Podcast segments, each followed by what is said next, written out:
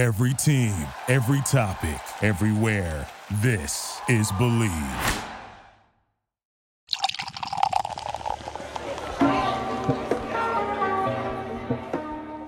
Greetings, salutations, and a big hello to all of you Planeswalkers throughout the multiverse.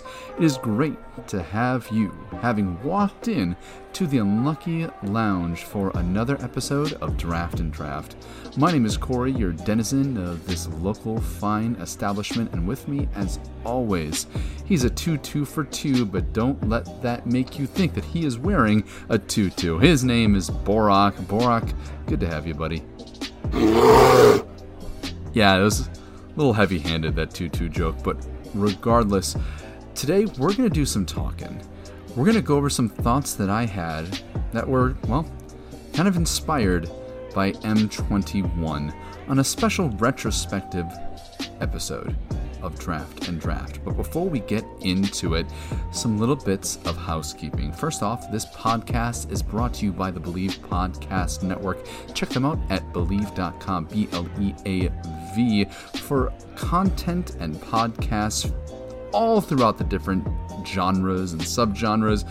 You can tune in to some of their great content and get lost for hours. So check them out wherever you download podcasts or at their website, bleav.com. And as always, this podcast is brought to all of you out there because of all of your support. Thanks for tuning in, and thanks for listening. And if this podcast has brought you some joy, we would love to find you on our social medias. On Twitter, it's Draft and Draft Corey. On Instagram, Corey Damone Enriquez, and of course on our Patreon, Draft and Draft, an MTG podcast. And for those of you who've been tuning in for a few weeks, it's wonderful to see that you've continued to join us here in the Unlucky Lounge. And if you get a chance to, rate, share, and subscribe to us wherever you download your podcast. Help us get the word out and help us continue to build a community here in the Unlucky Lounge, because it is truly all of you that keep the lights on here in Monoscrew Manor. Well, the housekeeping is done. The Sorcerer's Broom is put back into the Conjurer's Closet. And speaking of Sorcerer's Broom, Borak, one of my favorite paper Magic formats is coming to full people draft on Arena soon. We are going back to the Throne of Eldraine draft format, Borak. Yeah, Borak, I'm pretty hyped too. I think that Throne of Eldraine combined the magic of top-down flavor design with some really great limited gameplay and ways of us looking at the draft format in a completely different way. Some people didn't like drafting multicolor. I thought it was novel. I thought it felt fresh, and I thought it felt well supported, and something that I felt I was doing powerful magic by staying so close to one color. And it's a good amount of timing, Borak, because M21 has been, well, it's been a corset.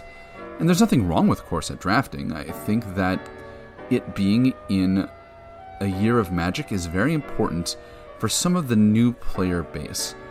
And speaking of new player base, in regards to the core set play, I wanted to take an episode and talk about, well, how I came into playing Magic the Gathering and compare it to the new contemporary way that thousands upon thousands of players are coming into the game with just having a client like Arena or Modo.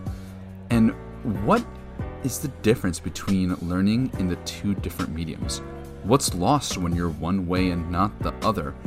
And what can we come to realize about different perspectives and different ways of approaching the game, and how that might affect the way that we should interact with our online clients?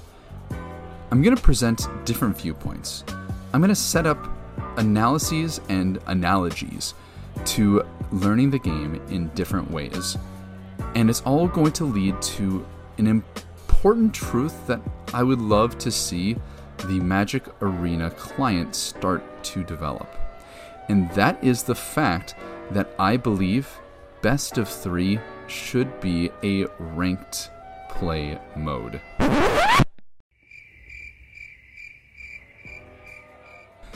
Yeah, I know my Unlucky Lounge Rats. It's not the biggest, hottest take in the world, but I'm hopefully going to lend some credence to this argument by drawing out a comparative analysis to two different fronts.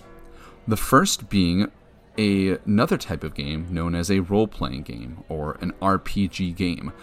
I'm going to compare other classic forms of gaming to Magic the Gathering and highlight why the tracking of progress is so very important, and having something that rewards strong play and less variance is what I think is going to be paramount for players to continue to feel invested.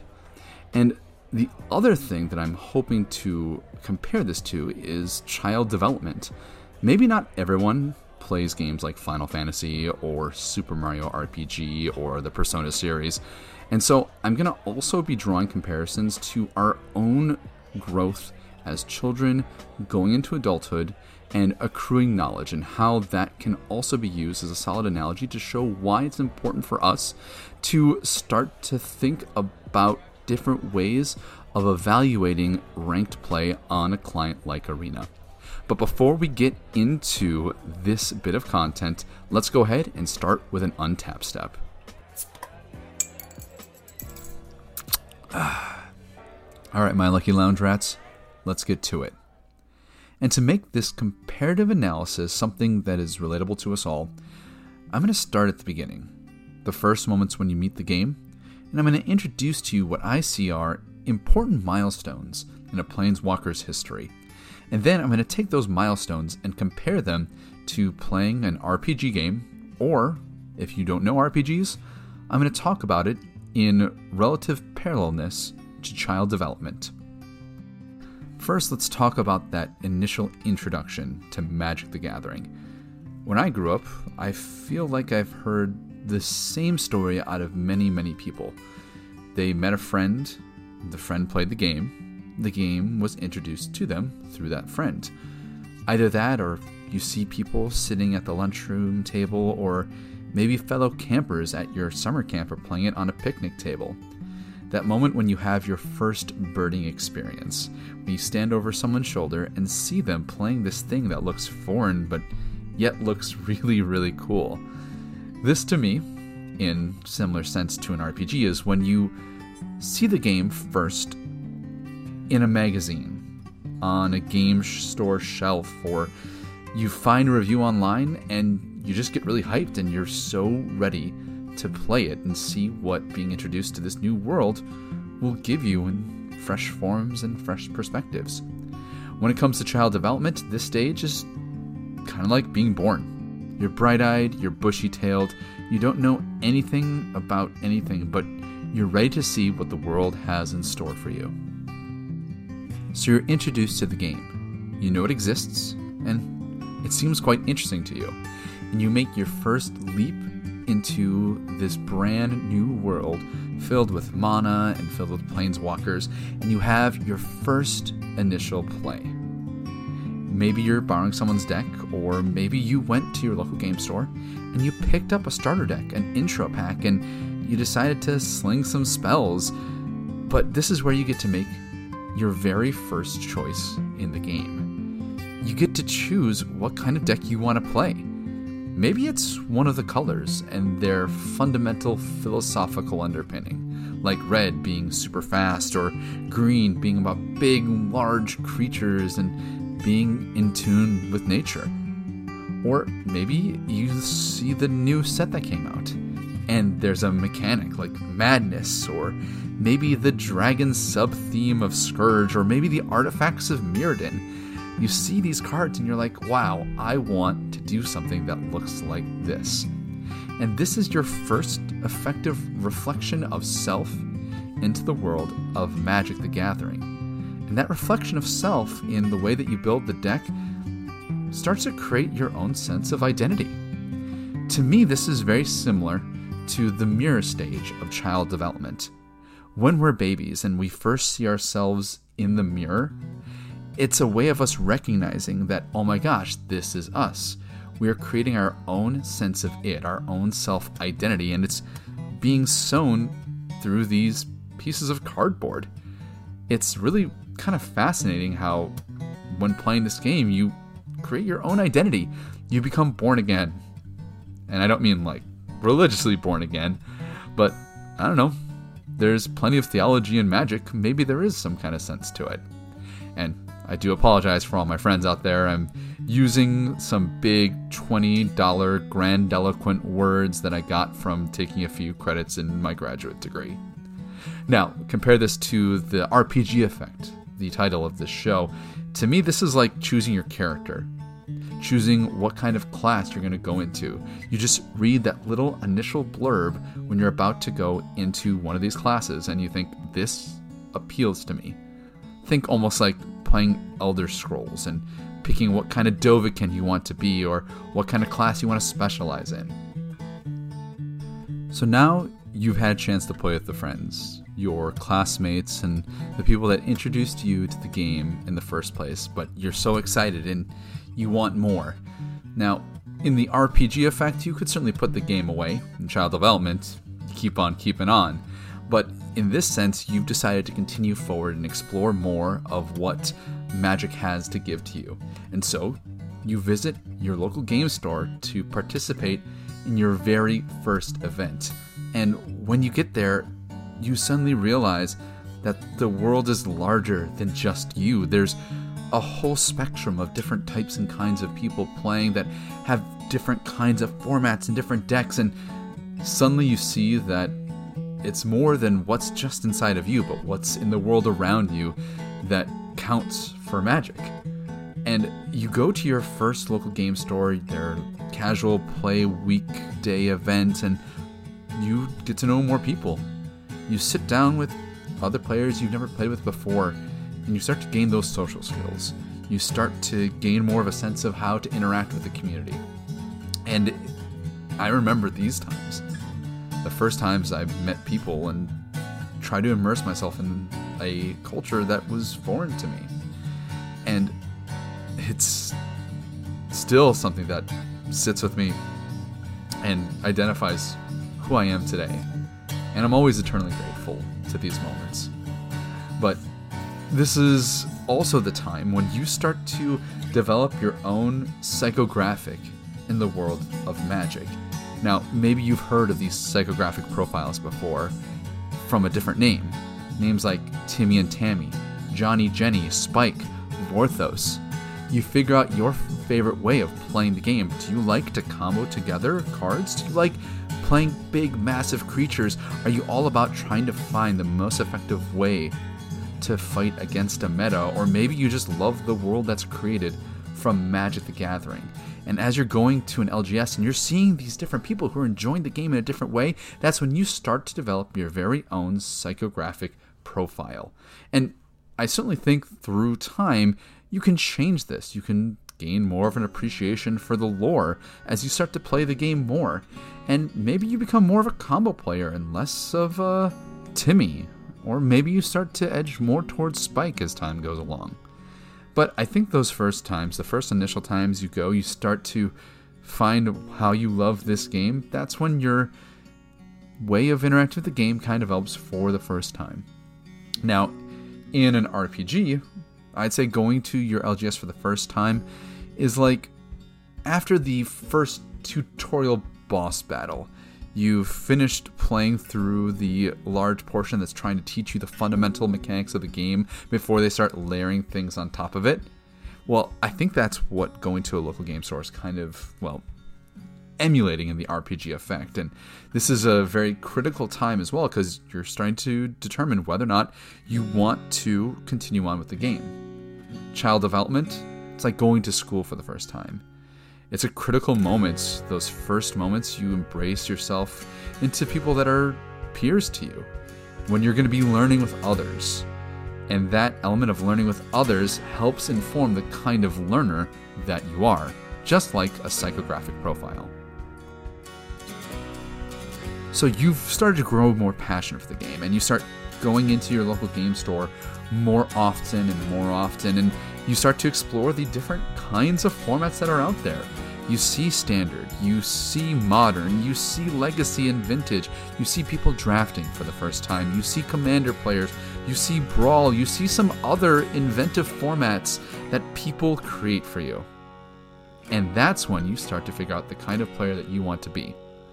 Some people are just great at the game in general and will partake in every format in an equal adeptitude.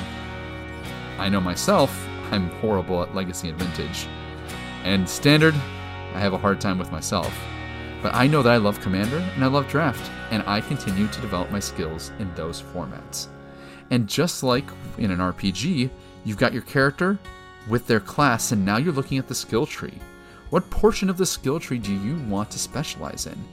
Do you want to be an ice-based mage, or maybe you want to be a rogue that has more charismatic tendencies rather than sneaky and stabby? And this is where you get to really start to hone in and figure out the nuances of these detailed skill trees or formats in the sense of Magic. And for child development, this is the moment when, say, you go to a family gathering at a young age and you're self-aware enough to be asked questions like, what's your favorite subject in school? And you being aware of this question enough to reply with what you're most passionate about. Maybe it's reading. Maybe it's recess. But you start to become a fully realized person who has an opinion, who has a passion, and that passion is an absolute good thing. So now you have your psychographic profile. Maybe you're like me, a Spike Vorthos, and you start seeing your favorite ways of playing the game. And now begins the quest to find the things to unlock your favorite ways of playing. Searching for appealing cards online and being able to find ways to get these cards. Maybe you have a part-time job mowing the lawns of your neighbors and you're scraping and scratching together to afford your first fetch land because you love playing land-based decks. And from getting these cards, you get to put them together and start to create something that's greater than the sum of their parts. This is the phase where you're collecting and accruing your collection, and it's starting to become a part of your identity. Maybe you have that one card that you are proud of, that one card that you still have and that you still adore and love more than any other card. And in this moment, comparatively to, say, an RPG, it's like finding gear that suits your playstyle. And if you collect all those gear parts, you get some kind of stacked bonus because you put them all together. And it feels really good, especially when you finally get a chance to get all those pieces and assemble it into one collective piece of armor, it being a sum of its parts. In the world of child development, it's kind of like homework and gaining conclusions from putting together this homework. Now, while just like homework, collection can be tedious, it can take time, and it sometimes is a long struggle before you finally acquire your first force of will. But the journey to get there and the accomplishment of finding your own way to gain these cards is a feeling that I don't think that anyone would take away. Do you remember that one time when you went to a Grand Prix event and you day two'd and you have this card that has the Grand Prix stamp on it? And maybe it's not worth any actual dollars, but it means something to you. It has significance to you. And that's experience that's only gained when you get to interact with the cards and keep them and hold on to them. And you have something that resonates with you. And just like in pedagogy, it's very important to give players and students multiple means of expressing themselves in homework or in deck building. And that's why I support creativity in deck building in all the different formats. Say having a singleton format like a Commander or a Brawl that doesn't require trying to pump a lot more money into getting a full play set of Uros or Breeding Pools, but instead just taking the individual cards you got from, say, a draft and being able to put it together and create a stack of 100, and then being able to compound upon it when new cards get out. It's like that RPG sense of gaining incremental advantages to try and bring your player into combat over and over again. Now, I will say this whole collecting and accruing and deck building element, it can be a little decisive, I think, and especially when I'm comparing it to, say, something like child development and pedagogy, because it doesn't really work in the same way, and the fact that dollars kind of allude to access can be a pretty tricky, let's say, point of contention. But this is where we have people out there in, say, the Magic sphere that talk about building on a budget, how you can take small, lesser valuable things and make something that's beautiful. Now, I personally would have to agree that self-expression should not be tied to the amount of money that you have, and self-expression in deck building definitely shouldn't either. It's one of the things that can become a barrier of entry for the game in the first place. However, having that moment when you finally accrue that one card that you've been looking for so long, there's something really satisfying about it. I get a good satisfaction. It's almost like having that Legend of Zelda moment when you open up the chest and you get the hook shot and you think, oh my gosh, this lets me sling across a large gap. Where can I go back into the world and find other uses for this equipment? And then you find more bonuses and it starts to stack on top and on top and on top of each other. There's something about it. It just feels good. And even though, you know, the third-hand, second-hand markets can cause some level of limitations on being able to express your own way and trying to build these decks that you want to, there's still something to be said about acquiring a card after such a long journey to find it. And I love that. And while I don't have all the cards that I'd like to, I certainly don't have Pieces of Power or vintage staples, and I certainly don't have a Guy's Cradle. I still love the fact that it's a journey that I get to take if that's something that I really actively want to take. And not to hammer home the point too finely, but without the ability to acquire something to help you express your deck building further, I think we lose something in the accomplishment of obtaining that ability to unlock that deck building. Now, this isn't a podcast either to debate the usage of, say, proxies in the world of paper Magic, but I will say that that true feeling of accomplishment is there. I don't think that the barrier of dollars should impede one's ability to self-express in the world of Magic the Gathering, and I generally am happy to accept a proxy in a game of Commander. I think it's fine because it allows you to be the kind of player that you want to be, which is why I love the format of Commander, because it supports such a wide swath of different psychographic profiles and allows people to express their ways in deck building that other formats would not allow. Anyway, I digress, and let's get back to the RPG effect in the length of a Magic the Gathering player's life. Quick recap. We have found the game initially. Played our first games.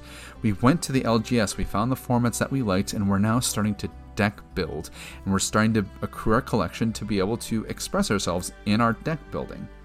Well, then the next step is gameplay level ups.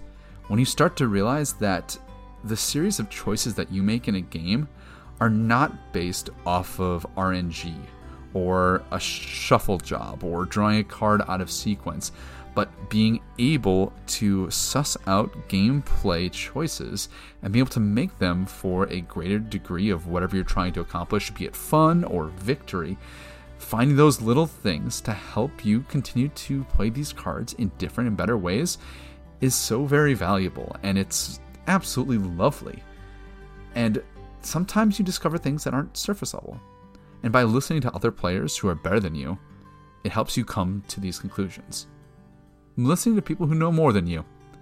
In child development, one might say that's a teacher teaching. And in role-playing games, it'd be like looking up hints via content creators, FAQs, and other game guides. So now comes the time to take the next step in your Magic the Gathering lifetime. And that is going to a larger event. A PTQ, a regional qualifier, a GP. You see the event that fits your favorite format and a way that you can express your game playing on a larger scale. And you get to go to an event and experience the world of Magic at an even wider and brighter breadth now.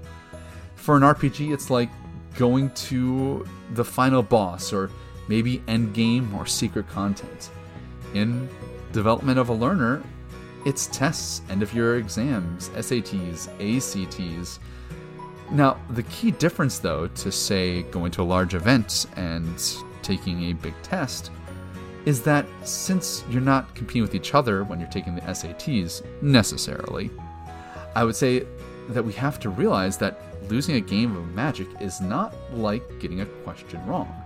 One of my biggest level ups was learning when a loss was sometimes out of your hands, but you can still be very happy with the way you played. You played optimally, even if in the end you couldn't have won that game, no matter what the route of that game having happened.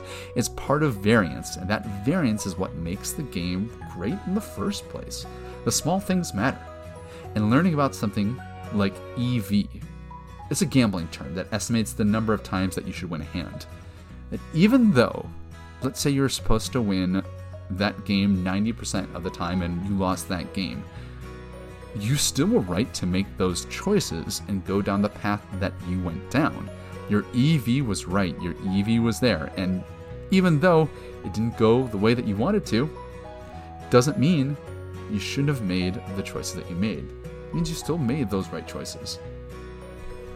And once you went out to your first big event, your GP, your PTQ, then you keep going to it. You keep going to these large events to gauge your play skill, to have ongoing engagement, to be able to take the things that you've learned and continue to adapt them to what different things the world may throw at you.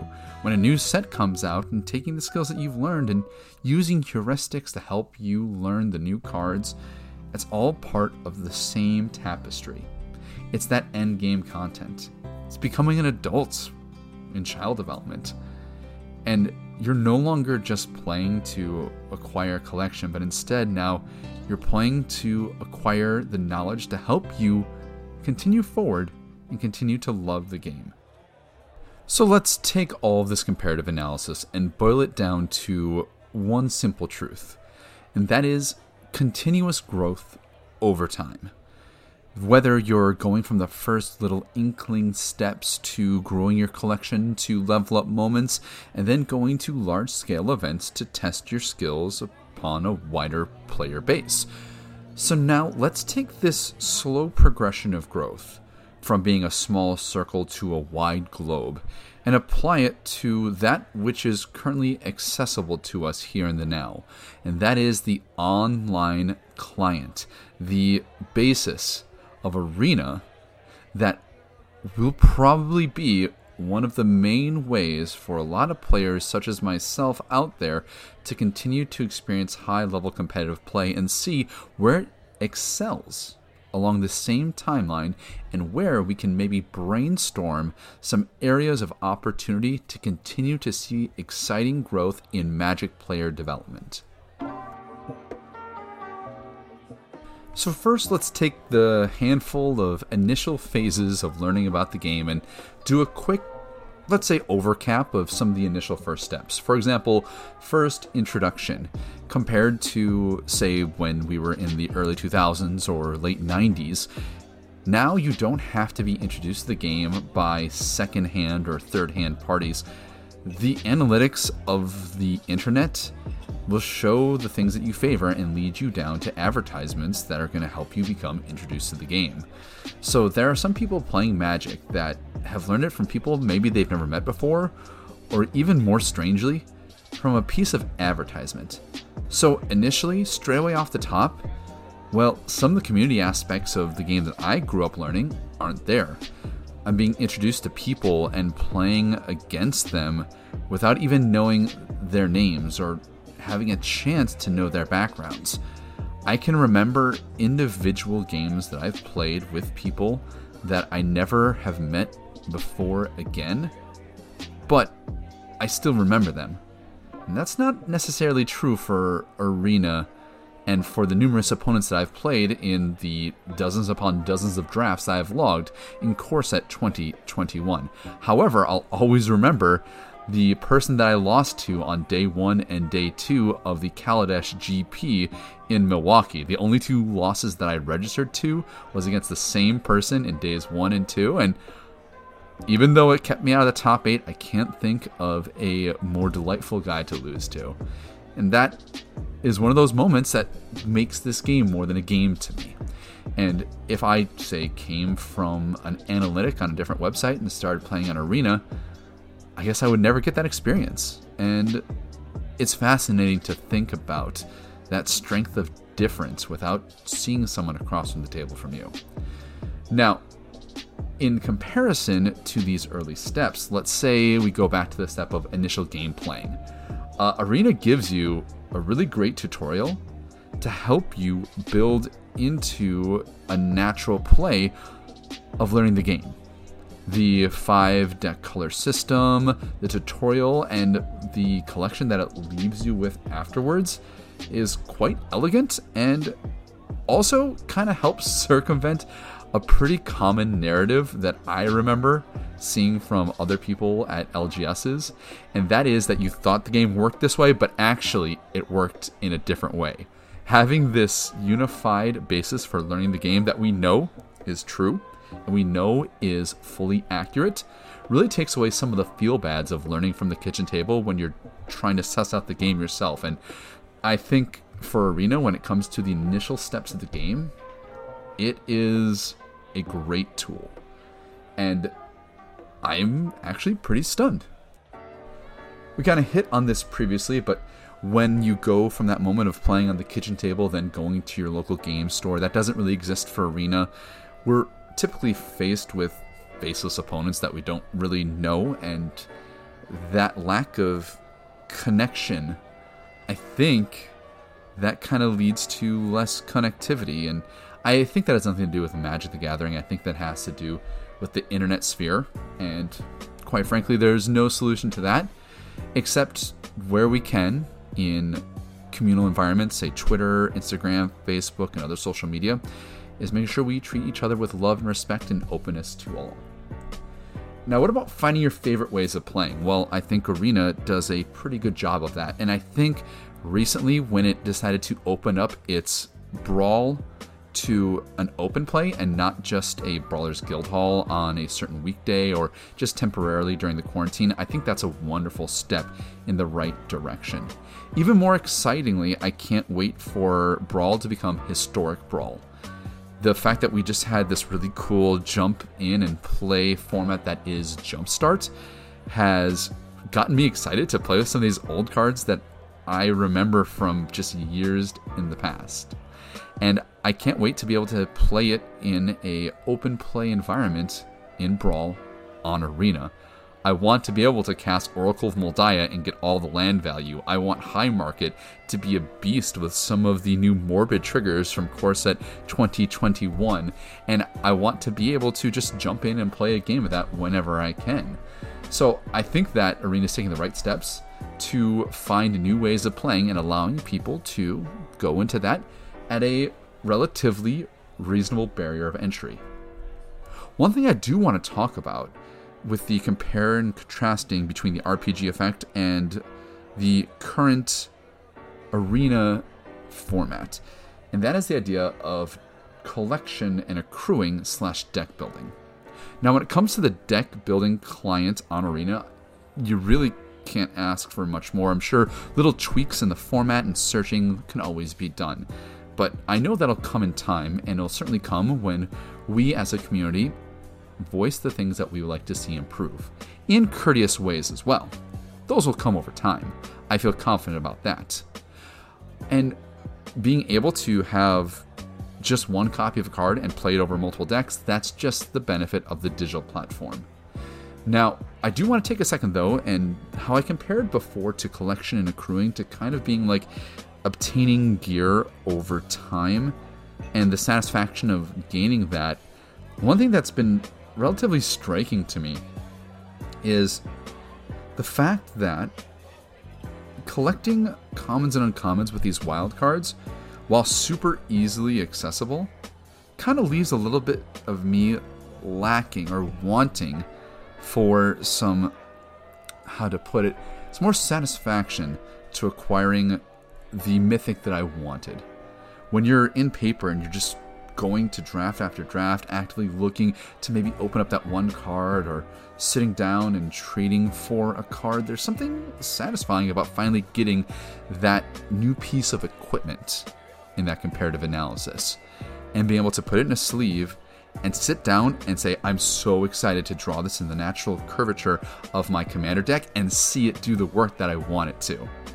Now, granted, compared to, say, in paper, when you have the card or you've spent money on the card, you can't really take that back. In Arena, if it doesn't work out and that card doesn't fit well into the deck, it's not that much of a cost. But I'm kind of sad in that I missed that pursuit of fruit to make your deck more potent, and the passion to acquire that card creates more narrative equity for oneself.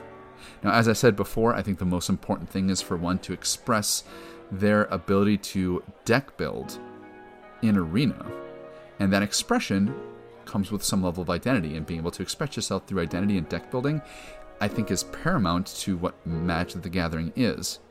But having only played this client now for give or take 3.5 months, I have been wanting just a little something extra. I have all these wild cards, commons, uncommons, mythics, and rares that are just starting to collect up and do nothing, and I would love a chance to have something premium or something cool or something unique to acquire from all of this.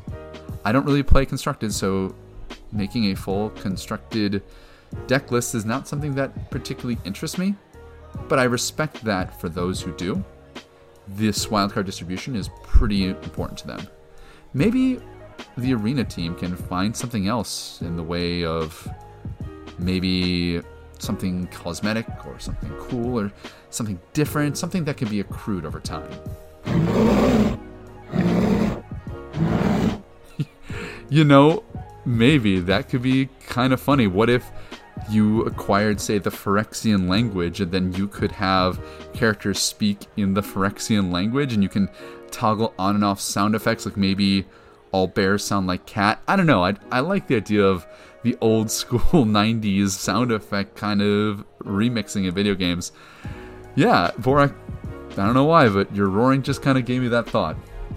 In any case, overall, I think that the accessibility of deck building on the Arena client is super nice and super convenient, but I do kind of miss that RPG feel of finally acquiring a card after a long time, and that satisfaction being something that brings you a lot of gratification. But let's get back to the thesis, the point of this episode, and that is my desire to see Best of 3 be a ranked format on Arena. Now, all this prefacing, the comparing to an RPG, child development, and just this little short comparative between Arena and paper Magic as a contrast to highlight this whole feeling of an RPG. And that kind of comparison lands me on why I want this Best of 3 to be something that should be considered. When I look at my own timeline with Magic: The Gathering, I look at it at these breakdown terms, and when I look at this, I kind of compare my timeline to that of an RPG. When I acquire a new card, that feels like I've gotten new gear. When I've learned something new, like being mana efficient with your hand, that's a level up. That's like me gaining experience. And now, after years upon years of play, I'm now firmly in what I consider to be the end game content, not unsimilar to that of a large-scale MMO or maybe post-game content of a Pokemon game. And now that we live in this world where we're staying safe, LGSs are not having as many live events, and the Magic Fest calendar has been canceled for the foreseeable future, I want to really levy some strong eyes at how we are treating our competitive specialty formats on our online clients. As I said before, in one's lifetime of playing Magic: The Gathering, eventually you find your specialty formats, and you're able to go out and attend large events like limited GPs or command fests, and you can take those skills and bring them to these events where you're playing with the strongest and best players that are out there. And right now, on the Arena player base, there's two things that I really see are being favored, and I'd love to see a little more attention being levied at them. Number one is that the highest levels of gameplay are all being slanted towards standard. Now, I know Magic's bread and butter has always been standard, and quite frankly, I get it and I understand why. I have no qualms with the level of importance that Standard has. However, in Magic Fests that happen around the world, they have specialty limited Magic Fests where you go day one, have your sealed limited event, and then you get to qualify to day two where you get to perform in multiple drafts to try and make it through to the big finals. This year, I was very excited to be making plans to go to multiple Magic Fests and give a crack at maybe trying to make day two again and maybe being once more on the bubble of top 8. When I did my Kaladesh GP, being right there in the hunt was probably one of the biggest rushes I've ever had in my Magic the Gathering playing career, and at some point, we'll tell the story of that very special time on this podcast. But for right now, the fact that we don't have these Magic Fests that are focusing on limited really has me missing that high quality limited play in a competitive environment. I mean, look at the end of the month rankings. When we finish our end of the month rankings and we qualify to the monthly qualifier, you could be lights out and limited, and when you have a chance to test your skill, you're being tested in Standard. Two very different formats for two very different types of players. I know I'll never be very good at high-level constructed Magic. That's okay with me. I spend a lot of my heart and a lot of my time playing in limited, and I would love to see Arena create these large regional monthly events that are focused in limited gameplay. Yeah, I said regional. I know there's a lot of people out there, so can we find a way to geotrack where we are living and play against people around us to compete to see who can be the strongest limited player in your online region? I would love to see that. I know other games do it too, and why can't Magic the Gathering? So I just think if you're qualifying for limited play in the monthly qualifiers, why not test those skills out in a limited, large-scale, monthly qualifying player tour event? Now, let's talk about best of three. When we play in stores, it's always best of three. When I am playing best of one, the amount of decks that I go through is at a stunningly rapid pace. They go by very, very quickly. How easy is it for you to draft a bad deck, log 3 wins and 3 losses, and move on to the next one? And the speed of that is part of the equation of any game that is online that has some kind of currency system. And that's totally fine. It's the way that apps do business nowadays. And I accept that as a truth. But Magic being a game that started way before the currency of clicks and the currency of time playing a game means that Magic needs to find a way to still appeal to the people like myself, like hopefully some of you unlucky lounge rats out there who go to stores prior to the crisis as their main way of playing Magic. They have the client on there, so let's utilize it. Let's make best of three a ranked format. Give some stakes to those drafts. I know that's your best way of getting gem output, and I think the gem distributions are totally fine.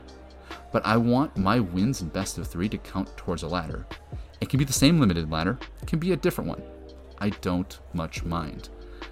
But the ability to sideboard and play into adapting to what your opponent's decks are doing is a critical component of Magic play, and they do that for Standard. It happens in Standard.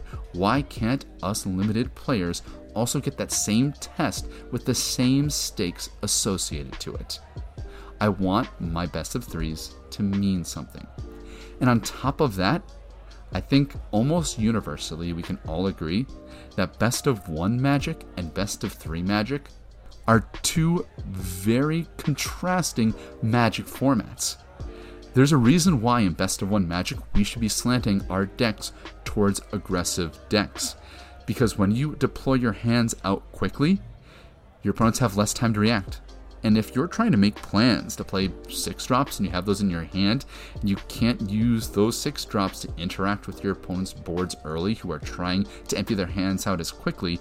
Even when you cast your Colossal Dreadmaw, your opponent can still go wide or play a Feat of Resistance and go straight through that big green 6/6. And since you don't have another shot at the game, you can't take a crack at trying to adapt to your opponent's strategy. Adapting is a key component to Magic growth. Learning the mechanics of the game is a key component to player growth. And just like in RPGs, learning how a game system works and how it works for you is part of gaining personal growth and satisfaction. I want that satisfaction on Magic Arena as well. I want the Arena team to find a way to give us Arena Opens in Limited. Let us play for 2-day events. Give us a draft. Give us that 2-loss cap to play into day 2. I'm willing to take the chance. I want to be able to test the things that I've learned in a format and put it on the line. I want those stakes. And ever since we lost the DCI, and I have a lot of fond memories about the DCI, maybe someday we'll do another podcast about some of my favorite DCI memories. Ever since we lost that Planeswalker point system and the system before that, the WPN network, part of our measurable growth has been gone. And I want to see new ways for us to have growth in the ways that really reward us for growing as players. Finding what's happening, making the best choices to it, and having larger scale online events after we've canceled all of our Magic Fests, which I still advocate is the right choice to keep everyone safe. I want the Arena client, which is the client that officially is the only one that I can use, being a Mac user. I want us to have a chance to find a way to translate that into the Magic Arena online client. Whew! I don't know about you, Unlucky Lounge Rats, but I felt like I was on a ride there, so thank you for tuning in and listening to my thoughts and my comments on what I think we can do to make Magic Arena an even better competitive environment for limited players, and to advocate the best of 3 being a ranked format. Now we're going to be back on here with, let's say, some live draft reactions as we're going back to Throne of Eldraine. I'm so excited to going back to the place of fairy tales, myths, and legends, and being able to play it all in live player drafts on Magic Arena. But I'm sending it out to all of you. I want to know what you think out there in Planeswalking land. How was this essay and comparative analysis for you? Was it interesting? Did you have some thoughts provoked during this, me kind of talking and rambling a bit? And do you think that we could be doing more to make limited play a more competitive and more decisive format on Arena? Is that something we should be focusing on? Send me your thoughts on Twitter, Draft and Draft Corey, Instagram, Corey Damone Enriquez, and of course, find our Patreon, Draft and Draft and MTG podcast. And if you could do me that favor, take a second to rate and review us wherever you find us, on Apple Podcasts, on Stitcher, wherever you download us. Give us that feedback. I want to know. It doesn't have to be 5 stars. If you like the show, I want to know. But if you have some things that you think can improve from it, I want to know that too. I want this to be a space that you get to tune in, kick back, relax, untap one to celebrate all of you out there, and enjoy the game that we have in front of us, in a space that we can all call home. Or at least a place where everybody knows your name. Yeah, it's a weak Cheers reference, but I thought we'd leave on a little side reference joke. Well, friends, it looks like I have found the bottom of my bottle, and that means we've reached the end of another episode. Thank you to all of my Unlucky Lounge Rats for tuning in. And tune in soon, because we have a lot of exciting new thoughts coming down the line. But until next time, my name is Corey, and this is Borak. And go out there and make some magical memories of your own.